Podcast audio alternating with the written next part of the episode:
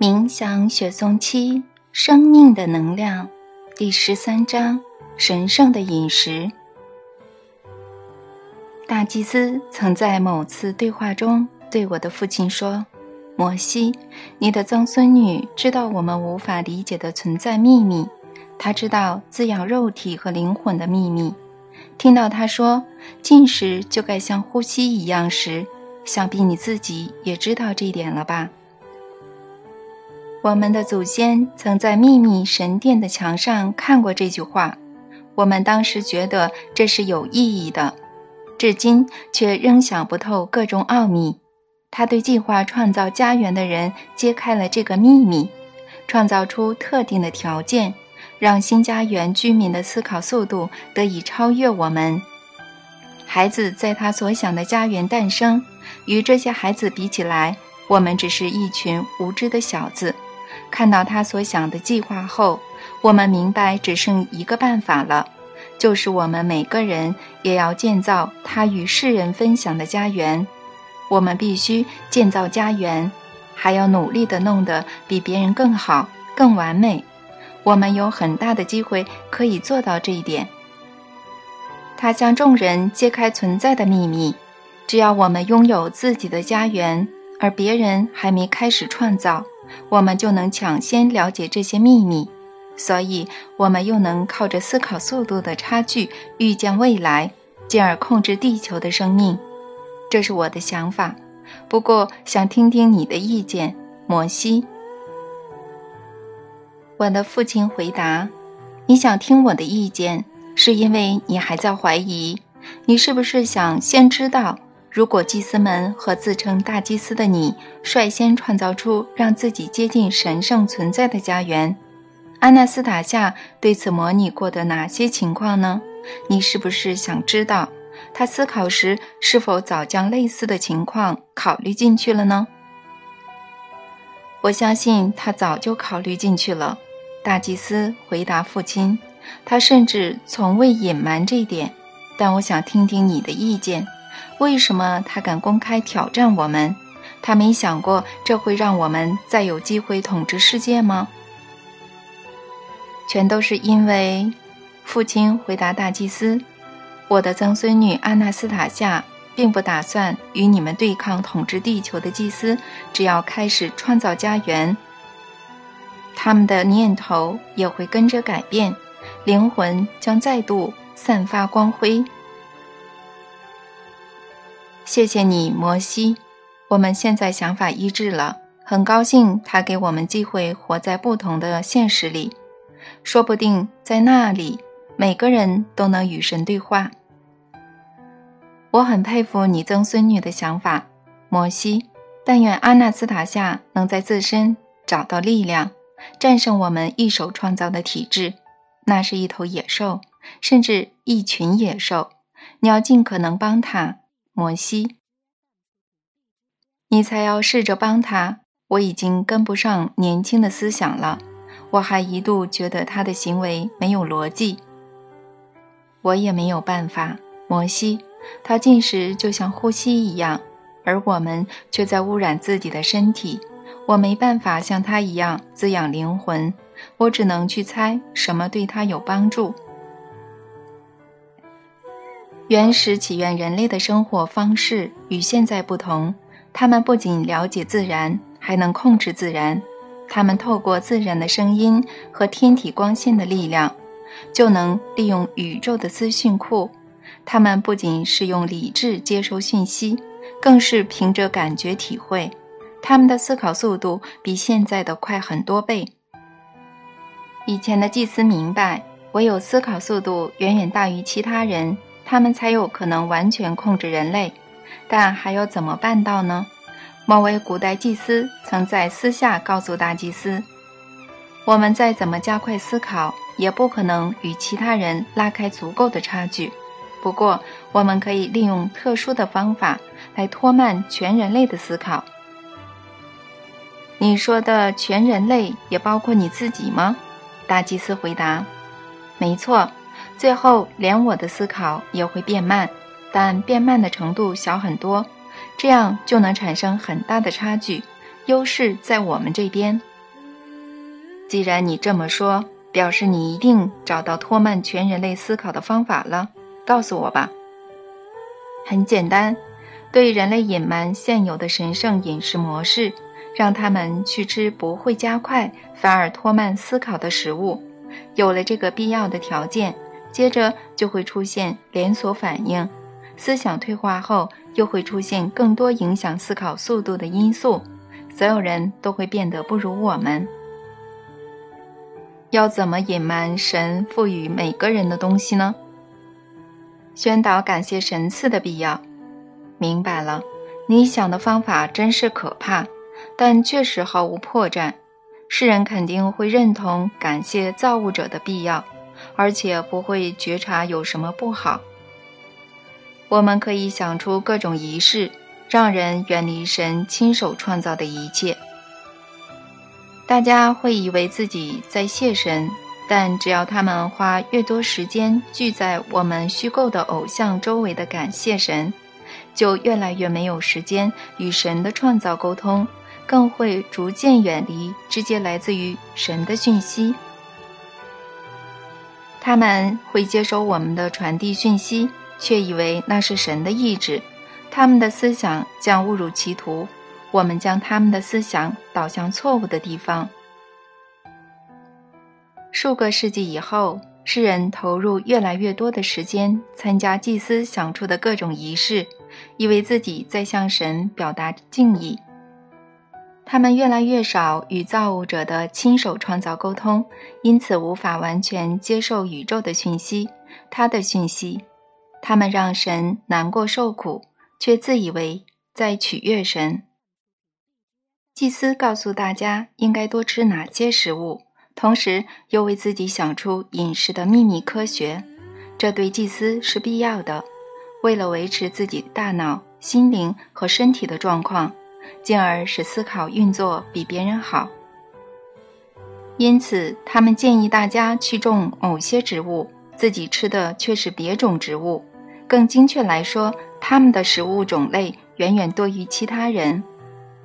人类的意识出现了可怕的退化，人类开始经历身体和心灵的疾病，直觉地感受到饮食的重要性。数千年来一直试着解决这个问题。开始有智者建议哪些食物比较有益，开始出现各种饮食的教导。你知道的很多书都谈过这个问题，如《圣经》和《古兰经》。举例来说，旧约圣经有个谈到饮食的段落：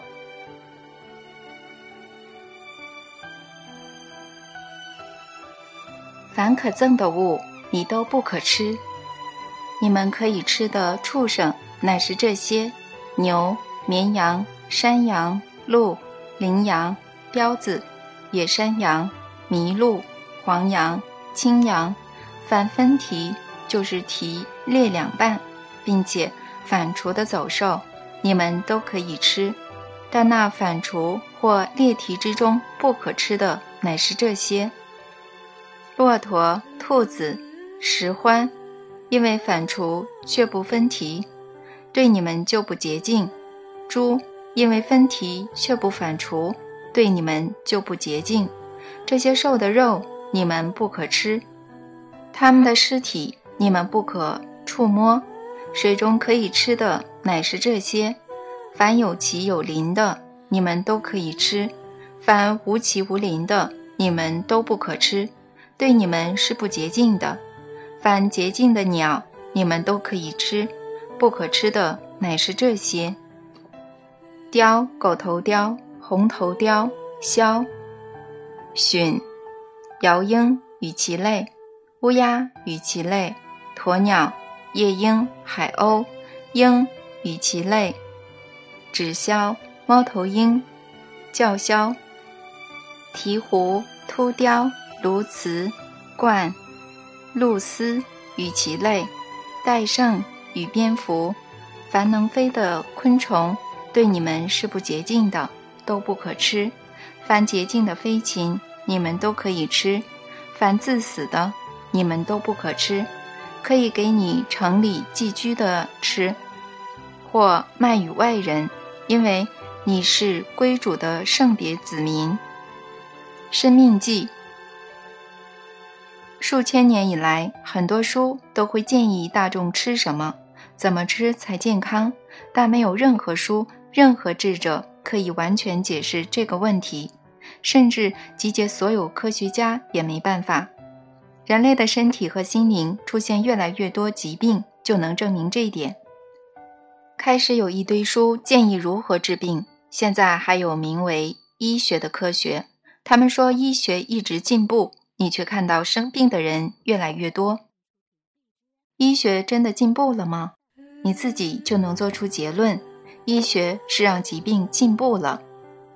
我知道你一定觉得这种结论很怪，但你自己想想看，为什么众多的动物在自然环境中不会生病，而人类自诩发展程度最高的生物却无力解决自己的疾病呢？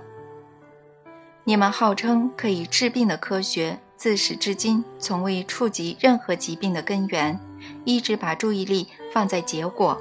病人当然需要医生，但在现代的体制下，医生更需要病人。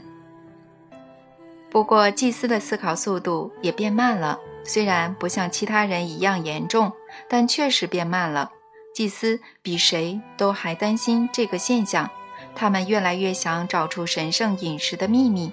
却仍百思不得其解。某个负责研究饮食科学的祭司应该是理解到了什么，走进只有几位重要祭司进得去的神秘地窖，在墙上写下：“进食就该像呼吸一样。”在写完这句话的最后一个字后，可能连最后一个字都没写完，这位老祭司就去世了。他来不及向继承人和其他祭司解释这句话的含义。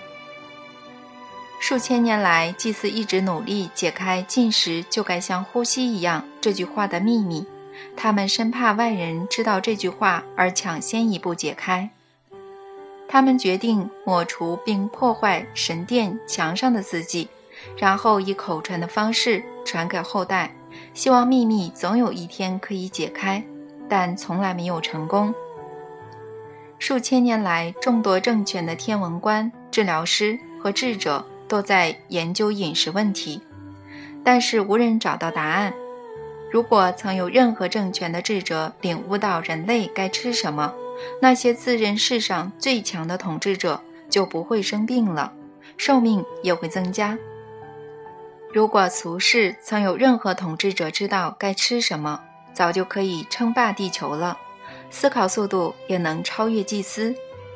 但地球的所有统治者都会经历生老病死，即使身边有最好的治疗师和智者，他们的寿命仍不比一般人长。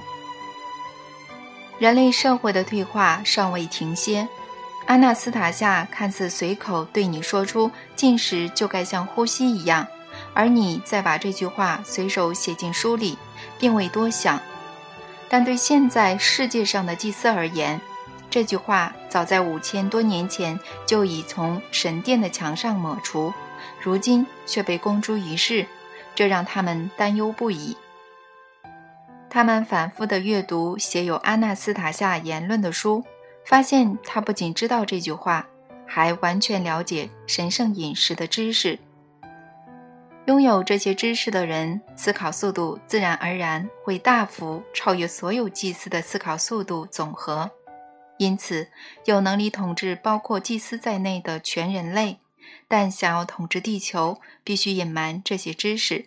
他却反而向所有人揭开秘密，这表示他想帮助众人摆脱祭司的影响，让他们直接与神的思想沟通。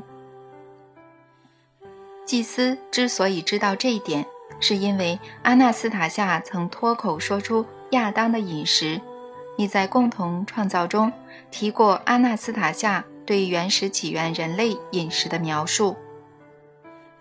它周围有许多不同口味的果实、浆果，还有可以吃的小草。但亚当在一开始几天都不觉得饿，空气就让他很饱足了。现代人呼吸的空气的确不能吃。现在的空气已经没有生命，对人体和灵魂还经常有害。你刚说的俗语是：吃空气是不会饱的。但还有另一句俗语是：“我只以空气为食。”这一句才符合人类最初的情形。亚当在最美丽的花园里诞生，四周的空气中没有任何有害的灰尘。当时的空气有飘扬的花粉，还有最纯净的露水。花粉，哪种花粉呢？有花和草的粉，有从树木和果实飘落的粉，有些就在附近，有些则经由风从远处带来。当时的人不会因为食物取得的问题导致分心，而无法进行伟大的任务。周遭的一切会透过空气喂食人类。造物者从一开始就是这样设计，让地球上的所有生物在爱的流动中为人服务，借空气、水和风都能滋养生命。在神圣原始起源的时代。人类的饮食当然不只有赋予生命的空气，他们还会使用很多东西，但空气和水是肉体和灵魂很大的营养来源。你公开阿纳斯塔夏对饮食的描述后，祭司全都不寒而栗，讶异为何自己始终想不透如此简单的真理，但他们自己也知道为何想不透。他们终日关在神殿里。无法呼吸带有花粉的空气，聚集众人举行仪式时，现场只会扬起灰尘。他们吸入的是自己阴谋带来的灰尘。祭司其实知道饮食很重要，所以常喝各种药草熬煮的茶，以及使用各式各样的蔬果。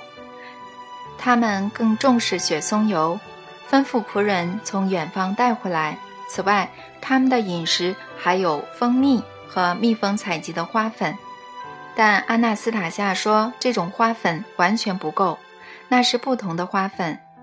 蜜蜂采集且存于蜂巢的花粉当然有不少好处，但那和祖传家园空气中多样的花粉截然不同。毕竟蜜蜂采集花粉的花种有限，但空气中有所有种类的花粉。比蜜蜂采集的花粉柔软且好消化。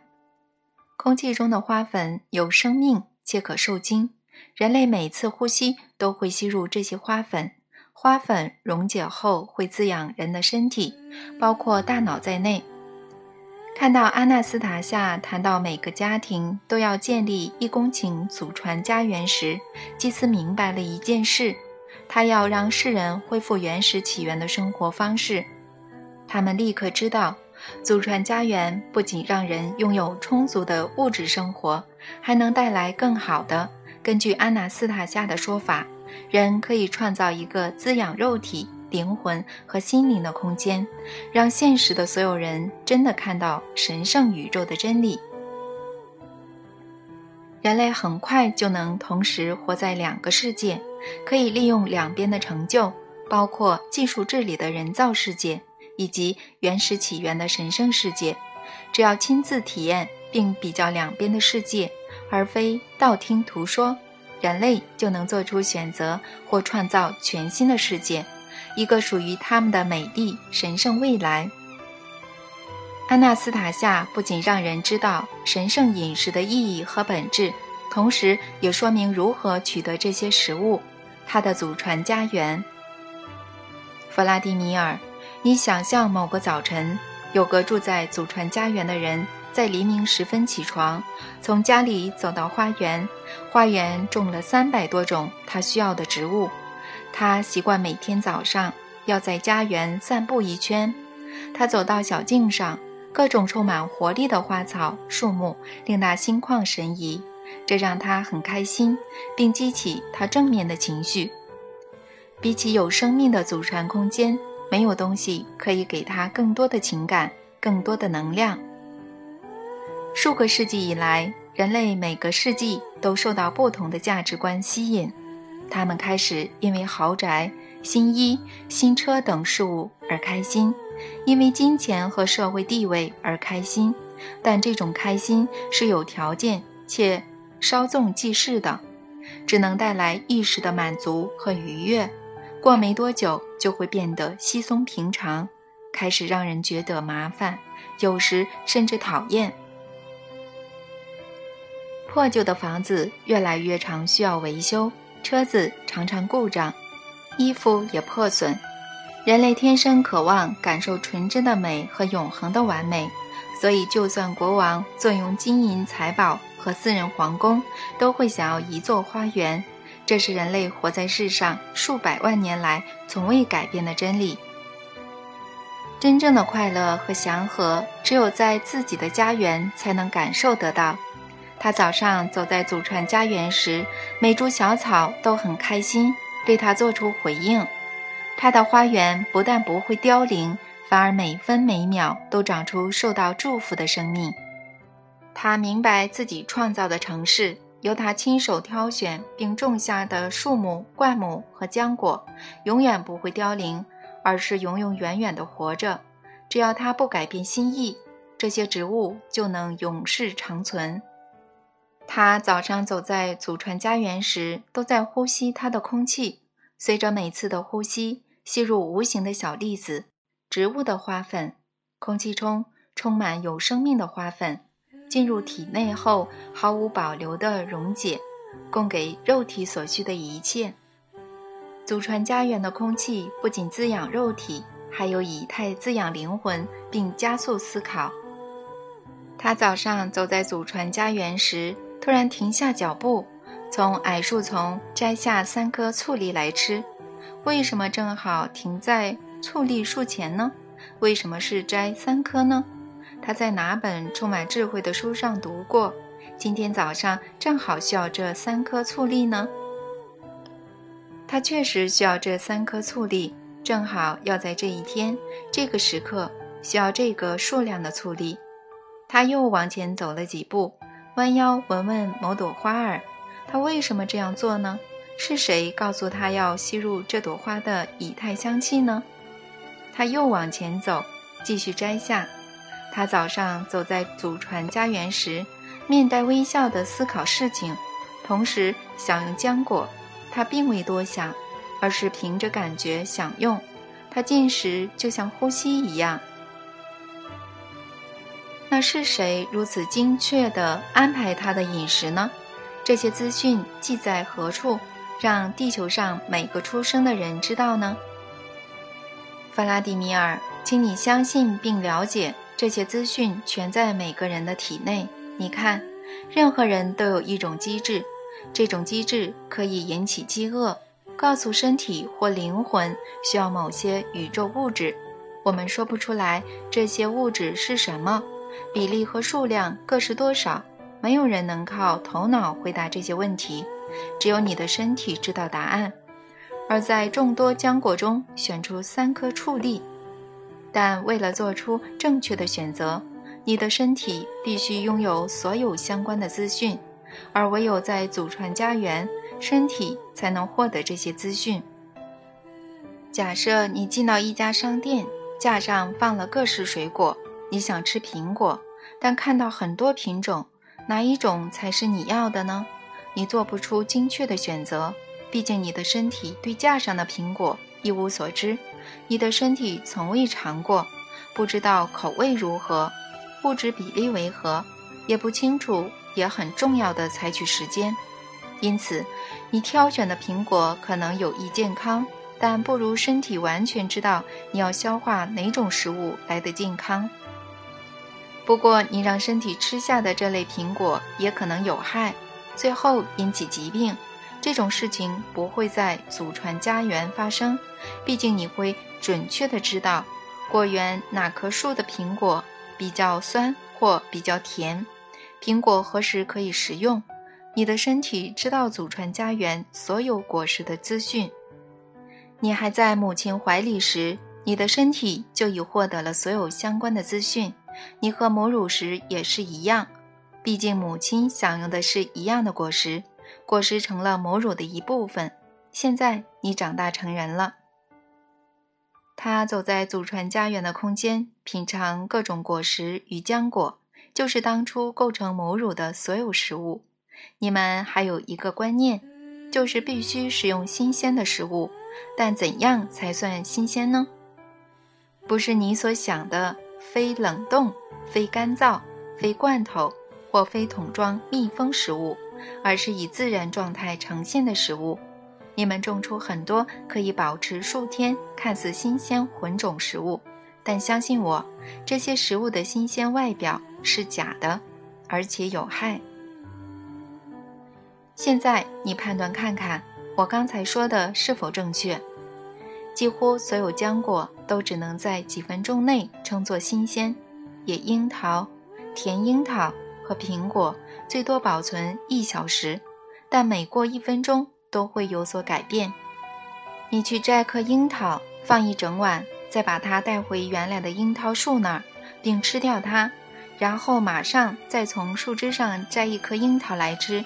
这时候，你就能感受到两者的差异，甚至闭上眼睛也吃得出来哪颗樱桃比较新鲜、比较好吃。覆盆子过一小时就能吃出差异，有些品种则需一天一夜。你会发现并明白，没有祖传家园的人，不管再有钱有势，都不可能吃到新鲜的食物，所以才没办法迅速的思考。古代有智者曾在论述中试着解释，人在哪个季节吃什么食物有益健康，这点非常重要。但在这些论述之中，只有一个是屹立不摇的：神为每个人创造的那一个。你自己观察一下，某些早先生长的植物，从春天慢慢结果，有些等到初夏或夏末，有些到了秋天才结果。吃什么？何时吃等问题都已如此明显，还有什么好写的呢？不仅依照月份或季节，大自然每分每秒都在给人提示。弗拉迪米尔，你只要好好想一想，就会明白，造物者仿佛亲手拿着汤匙儿准备喂食每一个人了。你只要想一想，就会知道他的城市有多完美精确。果实在特定的季节成熟。星球同时有特定的排列，而那正是人类食用果实的最佳时机。就在神所选的这个确切时刻，人类顺从身体突然的渴望，吃下果实，不做任何计算，何时吃、吃什么对他而言不是问题。他直接吃了，他因为想吃而吃，同时也因想到共同的创造而开心。他的思想往前一跃。不再专注于天赋所想的，他想要创造更多，让所有人因为深思新的创造而开心。天赋欣喜地说：“我的儿子，你是创造者，继续以自己的创造喂养子女。”冥想雪松鸡生命的能量第十四章：精神分裂的社会。听着阿纳斯塔夏的祖父讲述人应该怎么吃、吃什么，我不由自主地将此与现代人的饮食习惯比较，甚至是住在所谓文明国家的有钱人，我发现一个非常诡异的现象，就让我们一起想个明白吧。首先，你我都知道，食用对生态无害的新鲜食物对人比较有益。我们都知道，大自然的植物可以治疗人体的任何病痛等等。这里必须说得更精确些：大自然的植物可以预防人体生病。那为什么我们没有这些植物呢？我们为什么或受到谁的影响，而选择对我们身心有害的生活方式呢？肯定是有人一边嘲笑，一边误导我们。害我们把这种生活方式称作文明。如果我们以文明国家或文明社会这些词来指达到一定发展程度的人类社会，当然是指正确的发展程度。这种定义也要反映在饮食习惯上，不是也要，是一定要。假设我们一起去一家超级市场，所谓文明国家中的一种商店。不在西方国家的读者也可以到国内的超市走一趟。各大城市贩售的商品种类都大同小异。我们会发现，大部分的食物都有精美的包装，保存期限很长，还可以看到很多干燥、冷冻和浓缩食品。但这些东西都不能称上新鲜食物。我们还能在超市中看到号称新鲜的蔬菜，包括外表漂亮的番茄、黄瓜等等。但现在无人不知这些都是混种，经过特殊栽种而长时间维持漂亮的外表，但品种远远不如自然正常的品种。欧洲国家几乎每个成人都知道这一点。那边还有商店的招牌，写着贩售对生态无害的商品，价格大约是一般商店的五倍。大众这才发现，其他商店贩售的原来不是对生态无害的商品，而且这种商店的数量远远大于前者。我们就有话直说吧，社会大众都已知道，多数人吃的都是对健康有害的食物。等等。文明社会这个词又该如何解释呢？文明社会的人类难道都吃对健康有害的劣质食物吗？这种社会应该称为愚蠢的社会，或大众愚昧无知的社会才对。在这种愚蠢的社会中，俄国似乎也力图变成这种社会，可以清楚地看到什么样的体制在欺骗大众。观察一下现况。有人吃劣质食品而开始生病，病人落入一个名为医疗的体制，这种体制支配大量的药物、医院和科学机构。有人必须付费，使得大量资金流入这个体制。他们告诉我们，这个体制会不断的精进，但请注意，数据显示病患人数逐年增加。人类从未见过的全新疾病层出不穷，出现千百种精神疾病。慌乱时下，还有一种行业蔚为风行——心理治疗。这里可以合理结论出一个问题：这些文明社会的大众健康为何每况愈下呢？难道医疗体制对此没有责任吗？任何人只要愿意比较各方面资料，就会发现。人类的身体状况越来越差是个不争的事实。我们虽然讲的是身体状况，但心理健康更是严重。我们必须摆脱这种单调又具侵略性的体制，否则无法思考现况的本质。委婉来说，对于文明国家多数人所谓的常态，我们应该要去质疑。社会所选的生活方式犹如精神分裂，你们自己可以去判断看看。举例来说，住在家园的人如果想吃苹果，会怎么做呢？他会走到果园，摘下新鲜的苹果来吃。现在把场景换成已开发国家，住在市区公寓的人也想吃苹果，他先拿钱，然后去商店买苹果来吃，但那已经不新鲜了。他买的是别人栽种后装进箱子的苹果，别人以货车或货机载运这苹果，接着又是别人盖了商店，把苹果放在架上。从栽种到贩售的所有动作，皆仰赖特定的人士，由他们盘点、计算税金、关税及其他费用。由此看来，这背后存在着一连串的过程。身处其中的我们，忙着让自己有能力品尝苹果树的果实。不过，想吃到这苹果时，我们必须先找地方工作，赚到纸做的钱，为在苹果树和人类之间这一连串的人造过程买单。对于这样的状况，社会却是见怪不怪。愚昧的社会从未心生怀疑。这个别人积极的让人偏离真正的使命，让他们把心力花在无意义的事物上，人类渐渐地被导向这种诡异的现象。这不是一天造成的，如果过于迅速，就算脑筋迟钝的人也能看出其中的荒谬。看看以下情况有多讽刺：某个风和日丽的一天，您一如往常的想从自家种的苹果树。摘苹果来吃，您走出门廊，往苹果树的方向走去，却看到那边有一排人。您是谁？您问最靠近您的人。